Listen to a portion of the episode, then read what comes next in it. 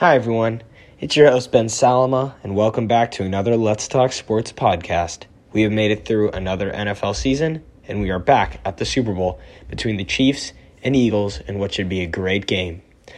Super Bowl LVII, or Super Bowl 57, comes down to this. Arguably, the top two teams in the league come head to head to decide the league's champion. The Eagles are back in the big game just five years after their historic run in 2018 when they beat the Patriots 41 33 for their first ever Super Bowl. The Chiefs are becoming a household name when talking about the Super Bowl, as they are shaping out to be similar to the 2010s Patriots. The Chiefs made it back to the conference championship for the fifth season in a row, and in all five of those years, Patrick Mahomes has been the quarterback. Mahomes earlier today won his second NFL MVP, and it's likely that wasn't his last in his career. While he has only won Super Bowl championship over the Niners, he has plenty of experience under the brightest lights. Mahomes has thrown 32 playoff touchdowns since 2018, his first season as a full time starter, and no other quarterback has more than 17 in that span. His high ankle sprains seem to cause problems with mobility against the Bengals, but with two more weeks off, he said that he expects it to be a small hindrance on his game. Interestingly enough, Super Bowl 55 is when the Chiefs were last in the big game against the Buccaneers, which they lost 31 to 9. Mahomes tried playing through an injured toe, and while he made some magic plays like he always does, he was sacked three times in the blowout loss. The Chiefs' path to the Super Bowl might seem easy on the surface to many. Their path was actually quite the opposite. They only lost three games all season one to the Bengals, one to the Bills, and one to the Colts. The Chiefs got revenge over the Bengals in the conference championship game, winning by a margin of three points.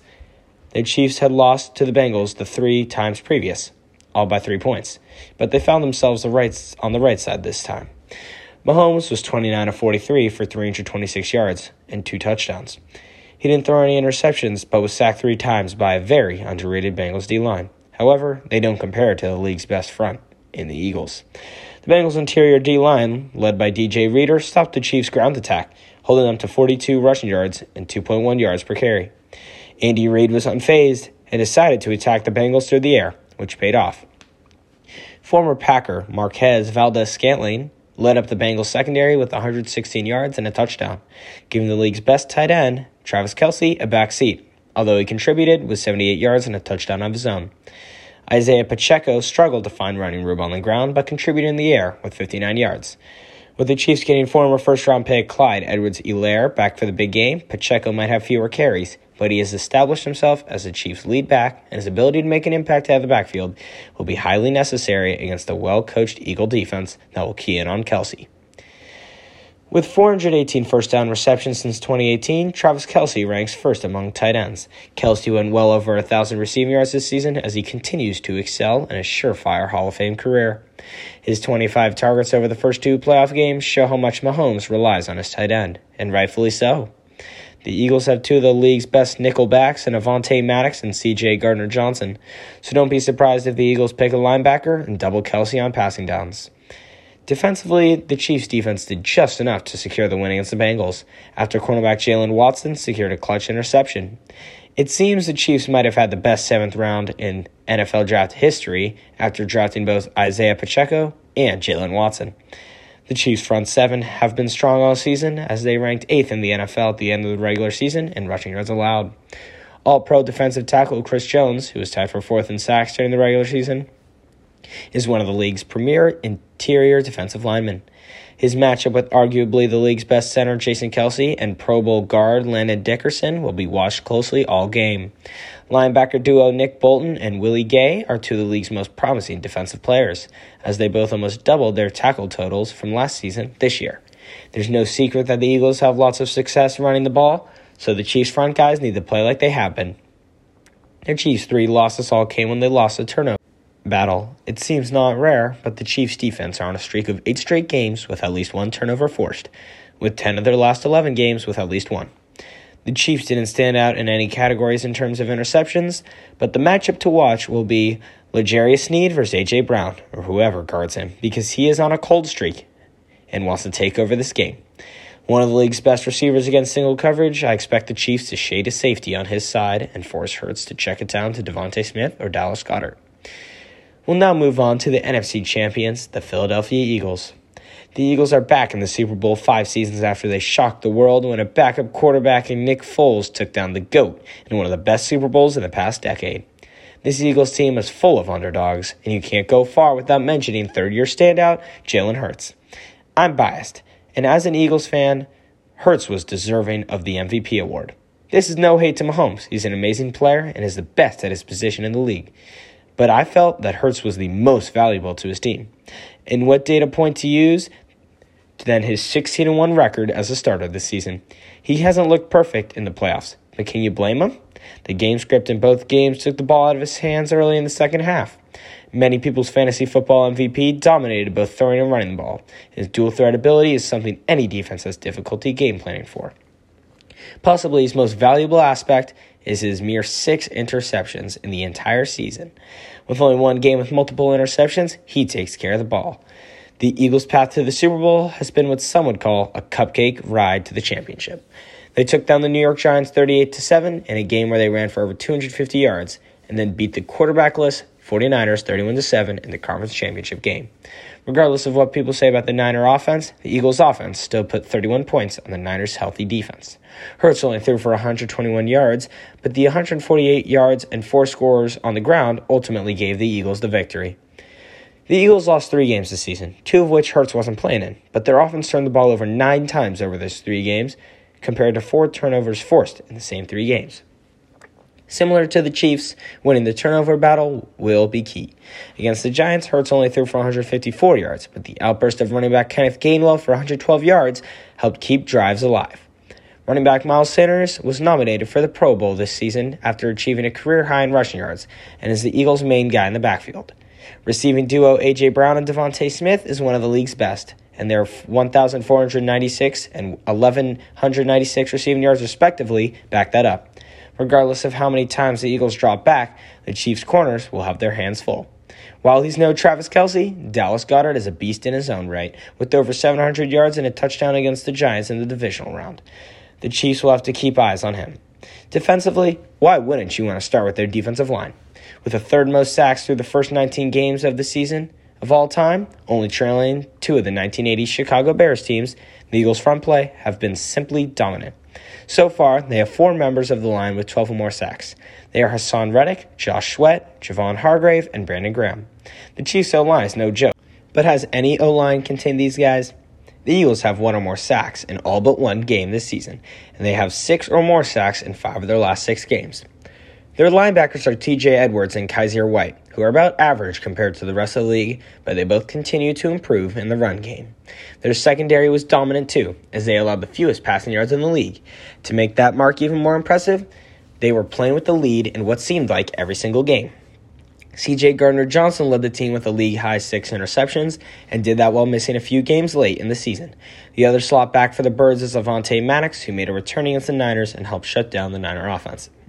Cornerback duo of Darius Slay and James Bradberry was one of the league's best, and Slay was nominated for the Pro Bowl this season. We'll now move on to two keys to the game for each team. Or, in other words, what does each team need to accomplish to give them the best chance of bringing home the hardware? First off, the AFC champs, the Kansas City Chiefs. The first key to the game is find ways to move the ball on offense other than Travis Kelce. Make no mistake about it, Travis Kelce is the league's best tight end and anyone who disagrees doesn't watch enough football. Kelce has been to eight straight Pro Bowls, has had seven seasons consecutively of over a, of over a thousand receiving yards, and in those seven seasons has been named to an All-Pro team. However, under the brightest lights, he will produce, but the Eagles will be keen in on him. The Chiefs need new acquisitions Valdes-Scantling or Juju to come through and help them move the ball when Kelce isn't open. The second key to the game force the Eagles to pass. In the Eagles' two playoff games, they've run for over 400 yards, including four touchdowns against the league's best run defense in the Niners. The Chiefs flat out weren't good against the run this season.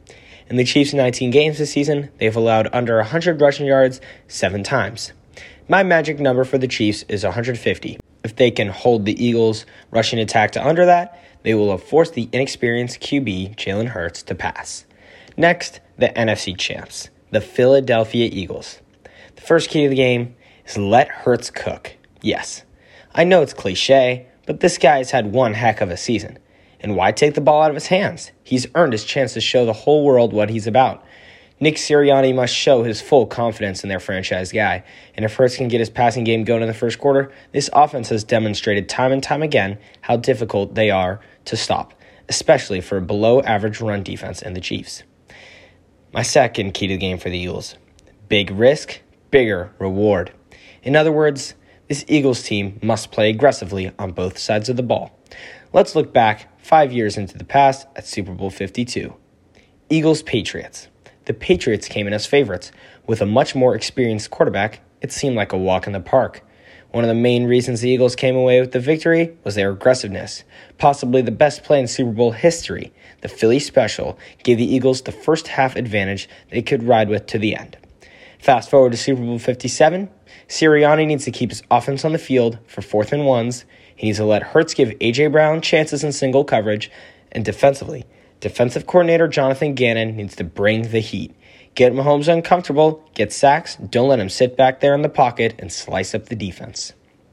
And now, one of the best segments of the podcast, my X Factor for each team. This guy flies under the radar sometimes, but his performance can ultimately dictate how that team performs. We'll start with the Kansas City Chiefs.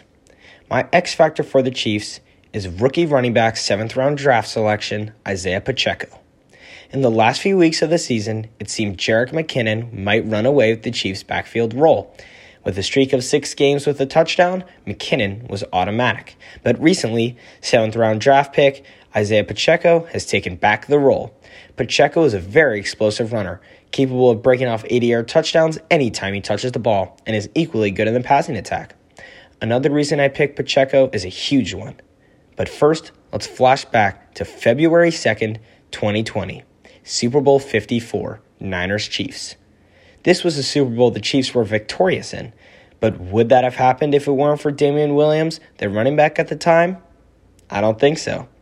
Down 17 to 20 in the fourth quarter, the Chiefs needed magic and that magic came from Williams, who scored twice, once on the ground and once through the air. When the game was over, I was certain he would bring home the game's MVP. With 132 scrimmage yards and a pair of touchdowns, he was a key contributor. And why can't Pacheco do the same? He will need to have his A game against one of the league's best front sevens, but Pacheco is capable of producing for his team. My X factor for the Eagles is wide receiver A.J. Brown. Brown brought his impressive resume to new heights this season, posting career highs in receptions and yards while making his second Pro Bowl. In the Eagles' one loss this season with Jalen Hurts as the starting quarterback, Brown posted one of his worst stat lines in his career, hauling in one catch for a mere seven yards. Brown hasn't had his A game in the playoffs so far either. With seven catches for 50 yards over the two games he's played in, he hasn't played to his expectations. While he's, he will say a win is a win in the playoffs, the Eagles need him to step up in a game as big as this. He is rated as one of the league's top five most productive players against single coverage out of all the wide receivers. He had four touchdown receptions of over 30 yards this season, as he can go up and make circus catches. Last time the Eagles were in the Super Bowl, they passed over 40 times. And yes, their offensive strategy has changed drastically, but they still could be trailing or needing to score every possession to stay ahead, and the Batman better be ready. Here's my prediction for how Super Bowl 57 goes. The Eagles' experience gets to them as they fall behind early. Mahomes is cooking, and Kelce is finding windows and using his run after catch skills. The Eagles' defense is on their heels, and soon it's time for the halftime performance.